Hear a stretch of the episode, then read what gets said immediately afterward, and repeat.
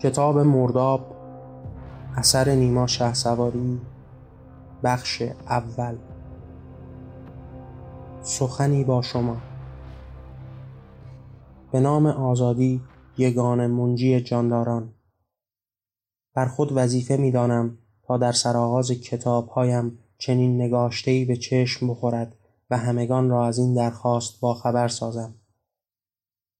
نیما شهسواری دست به نگاشتن کتبی زد تا به واسطه آن برخی را به خود بخواند قشری را به آزادگی دعوت کند. موجبات آگاهی برخی گردد و این چنین افکارش را نشر دهد. بر خود ننگ دانست تا به واسطه رزمش تجارتی برپا دارد و این رزم پاک را به ثروت مادی آلوده سازد. هدف و آرمان من از کسی پوشیده نیست و برای دانستن آن نیاز به تحقیق گسترده نباشد زیرا که هماره سخن را ساده و روشن بیان داشتم و اگر کسی از آن مطلع نیست حال دگربار بازگو شود. به پا خواستم تا برابر های بیکران خداوند الله یهو عیسی انسان و یا هر نام دیگری که قایت و هدف را هماره با قدرت تلاقی داده است فریاد برآورم. و آزادی همه جانداران را فراهم سازم. رهایی جاودانی که دارای یک قانون است و آن احترام و آزار نرساندن به دیگر جانداران گیاهان حیوانات و انسان هاست. بر خود ننگ می‌دانم که در راستای رسیدن به این هدف والا که همان آزادی است قانون رهایی را نقض و باعث آزار دیگر جانداران شوم. مدد از علم و فناوری امروزی می توان راه گذشتگان را در پیش نگرفت و دیگر چون گذشته برای نشر کتب از کاغذ استفاده نکرد. زیرا که این کاغذ از تن والای درختان زیبا غارت شود و موجبات مرگ این جاندار و تخریب طبیعت را حادث گردد. من خود هیچگاه نگاشته هایم را بر کاغذ جان درخت نش ندادم و تنها خواستم از ناشران کتب نش ندادن این نگاشته ها بر کاغذ است. حال چه از روی سودجویی و چه برای ترویج و اطلاع رسانی. امروز می توان با بهرهگیری از فناوری در برابر مرگ و تخریب درختان این جانداران والا ایستادگی کرد. پس اگر شما خود را مبلغ افکار آزادگی می دانید که بیشک بی مدد از این نگاشته نیز هیچگاه به قتل طبیعت دست نخواهید زد. اگر هم تنها هدفتان سودجویی است و بر این پیش پافشارید بی بهره از کشتار و قتل عام درختان می توانید از فناوری بهره گیرید تا کردارتان از دید من و دیگر آزاداندیشان به حق و قابل تکریم گردد. به امید آزادی و رهایی همه جانداران. متن کتاب مریم در شهری خاموش و سرد که آپارتمانهایی بلند تمام سطح آن را پوشانده در قلب یکی از این خانه ها زنی تنها زندگی می کرد. شاید به ظاهر و در اولین دیدار او اصلا تنها نباشد. خانه اش را نه تنهایی که دو فرزند و شوهری که همراه همیشگی او هستند پر کرده. او سالیان درازی است که در میان افکارش به تنهایی زندگی می کند تمام روزها و شبهایش را در میان همین شهر و حتی بسیار کوچکتر در میان همین خانه می گذراند. در خاطرش نیست چند سالی است که این زندگی را ادامه می دهد. شمار روز و شبها از خیالش دور شده آنقدر این روزها را در ذهنش تکرار کرده که گاهی نمی‌داند ماهی از آن گذشته و یا سالی حتی برخی روزها شمار ایام هم از خاطرش دور می شود و دو روز را با هم به اشتباه می گیرد بویی از همان بدو تولد در همین خانه بوده و فراتر از این را تا کنون ندیده است. دیوارهای خانه همانند میله های آهنین در برابرش نقش میبندند و در خانه ای که دروازه های سیاه چالش است. روزها و شبها در افکارش همسر را زندانبان همین زندان دیده است.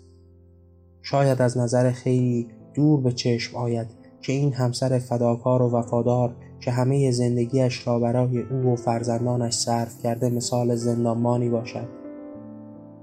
هر کس از دور زندگی آنان را ببیند به این زندگانی پر از آسایش و آرامش قبطه می‌خورد. اما در میان خاطر زن تمام این زندگانی همان قفس و زندان است. روزهای پرتکرار که سرآغاز و انتهایش همه و همه مثال یکدیگرند. همه اش را بارها و بارها دوره کرده تا تکرار همان سرخط نخستین و همان صفحه اول. خودش چندین بار در افکارش بارها به این نتیجه رسیده که زندگیش به مسابقه داستانی است که نویسنده یک صفحه از آن را نگاشته و برای ادامه دادنش حال و حوصله چندانی ندارد.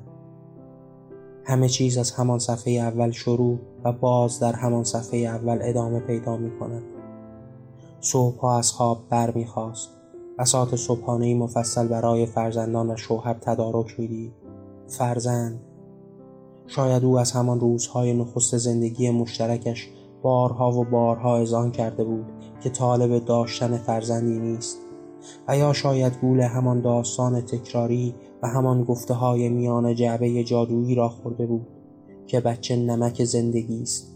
و با وجودش زندگی را خوش تر و تر می کند همان جعبه جادویی که بیشتر روزش به تماشای آن میگذرد.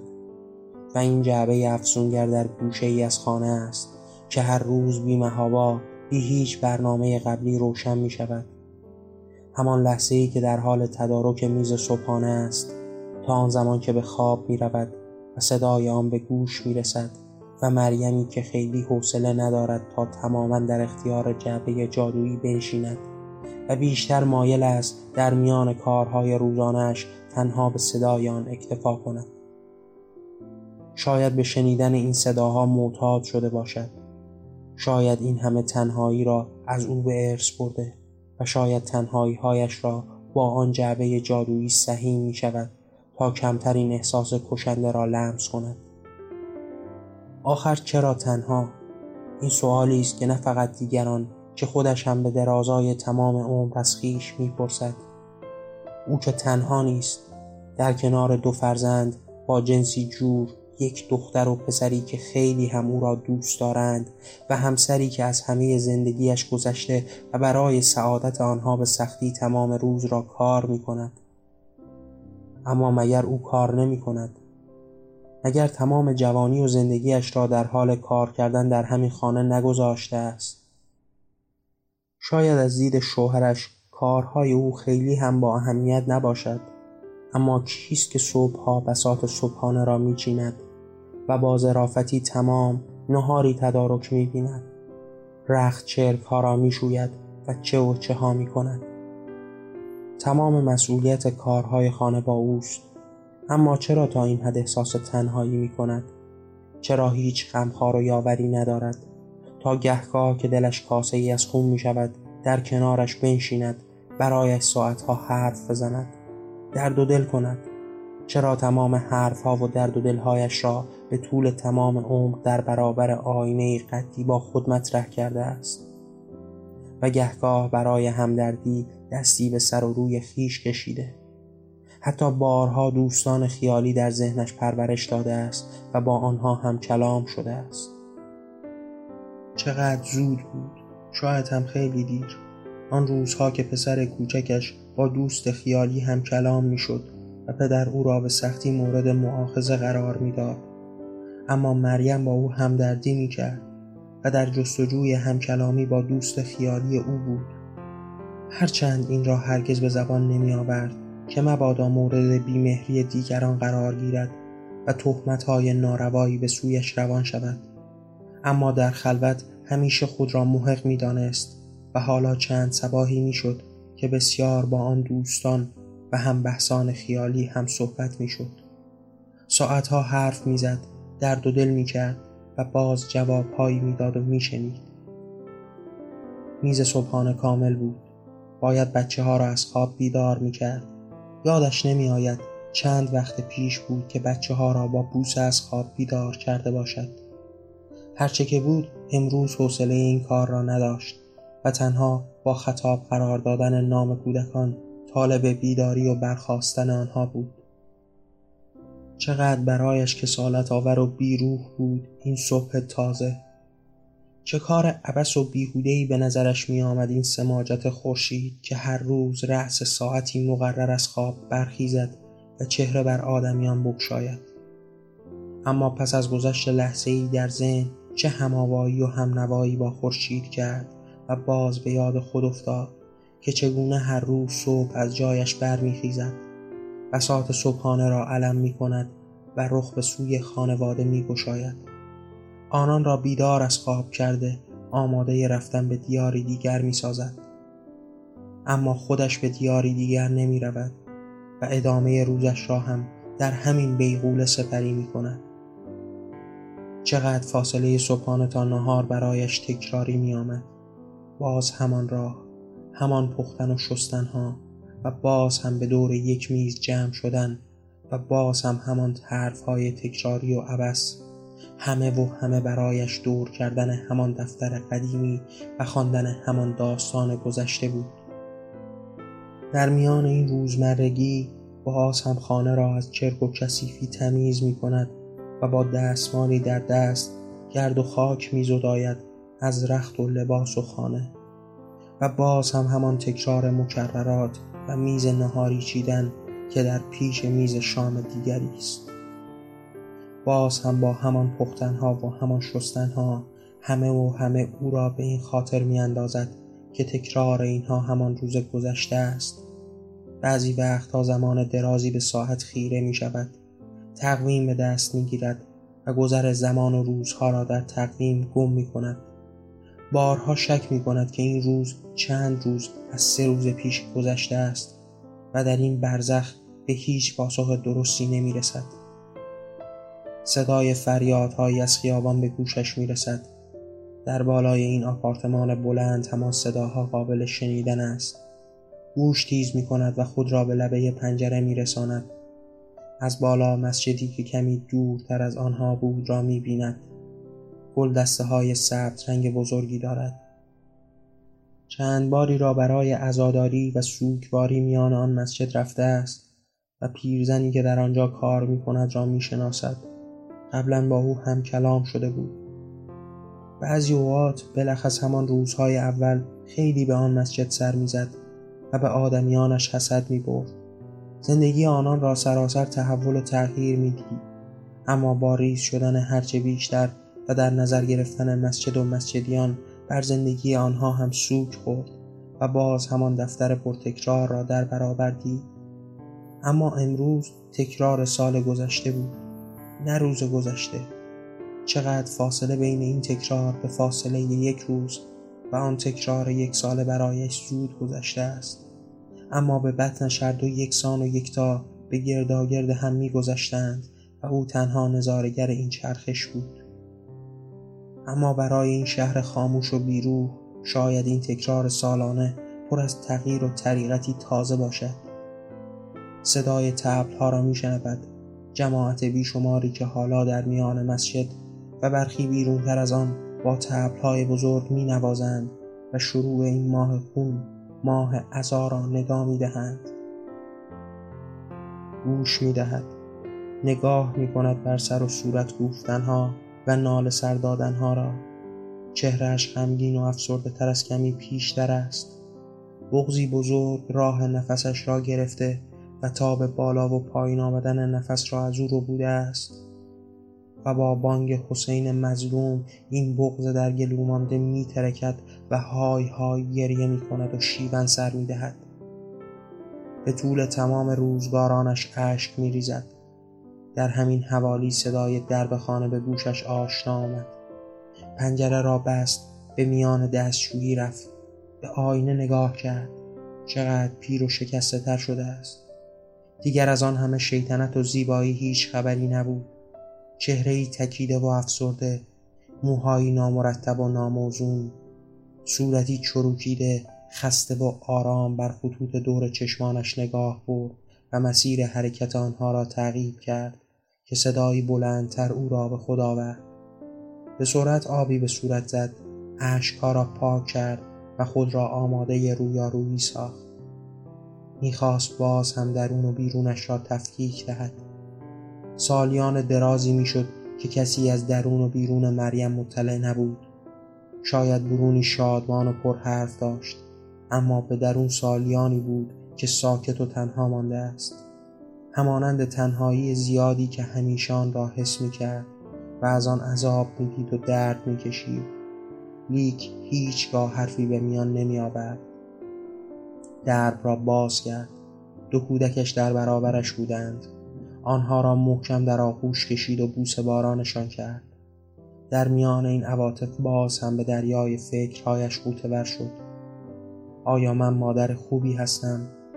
آیا وظایفم را خوب انجام دادم مگر نه اینکه هر آنچه آنان خواستند را مهیا کردم آیا برای آنان ذره کم گذاشتم در میان افکارش شادی پسرش را دید.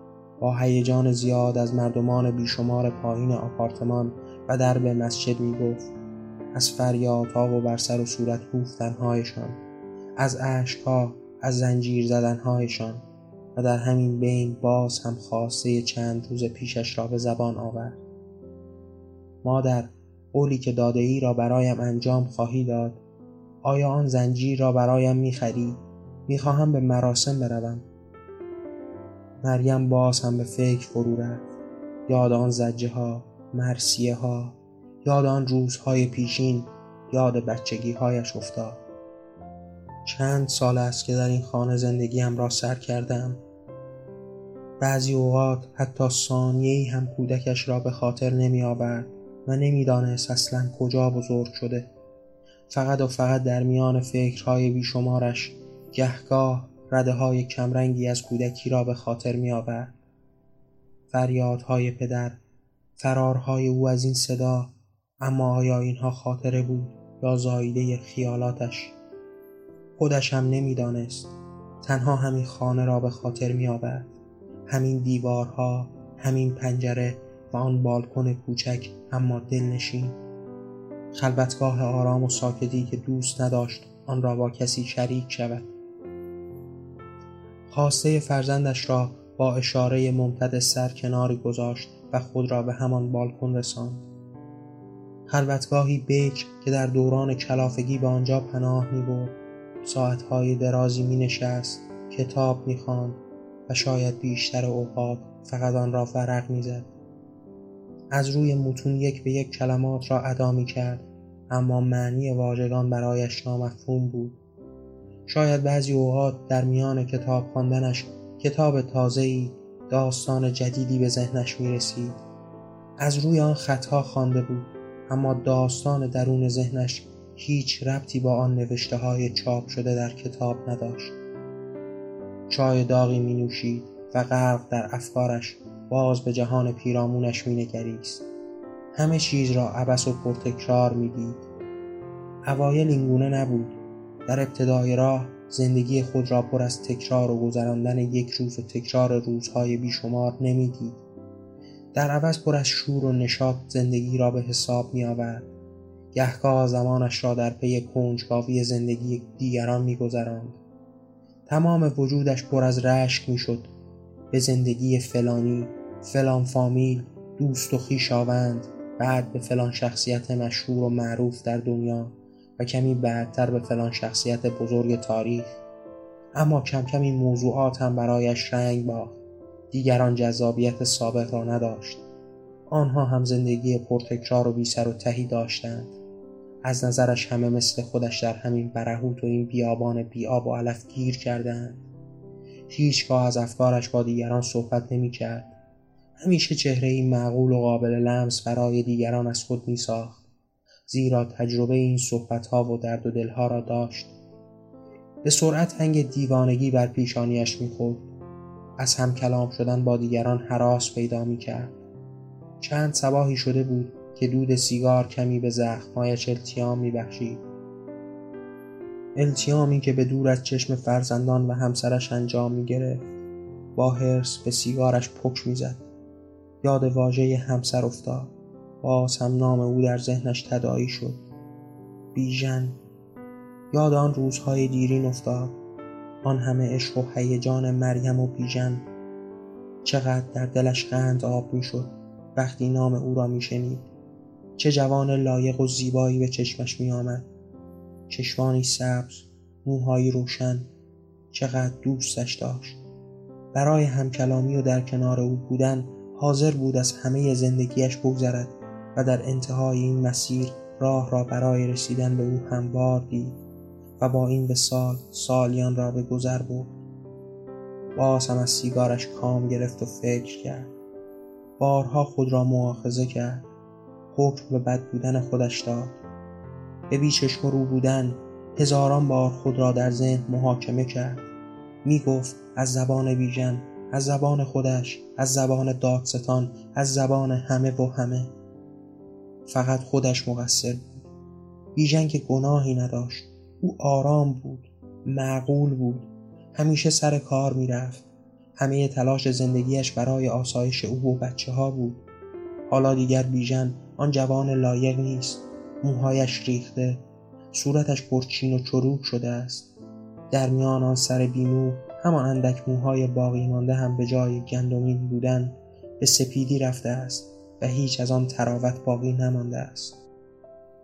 آیا این همه دوری و این شکاف فقط به خاطر تغییر سیما شکل گرفته بود؟ مریم بارها به خود متذکر می‌شد که همه اینها از کوته نظری اوست.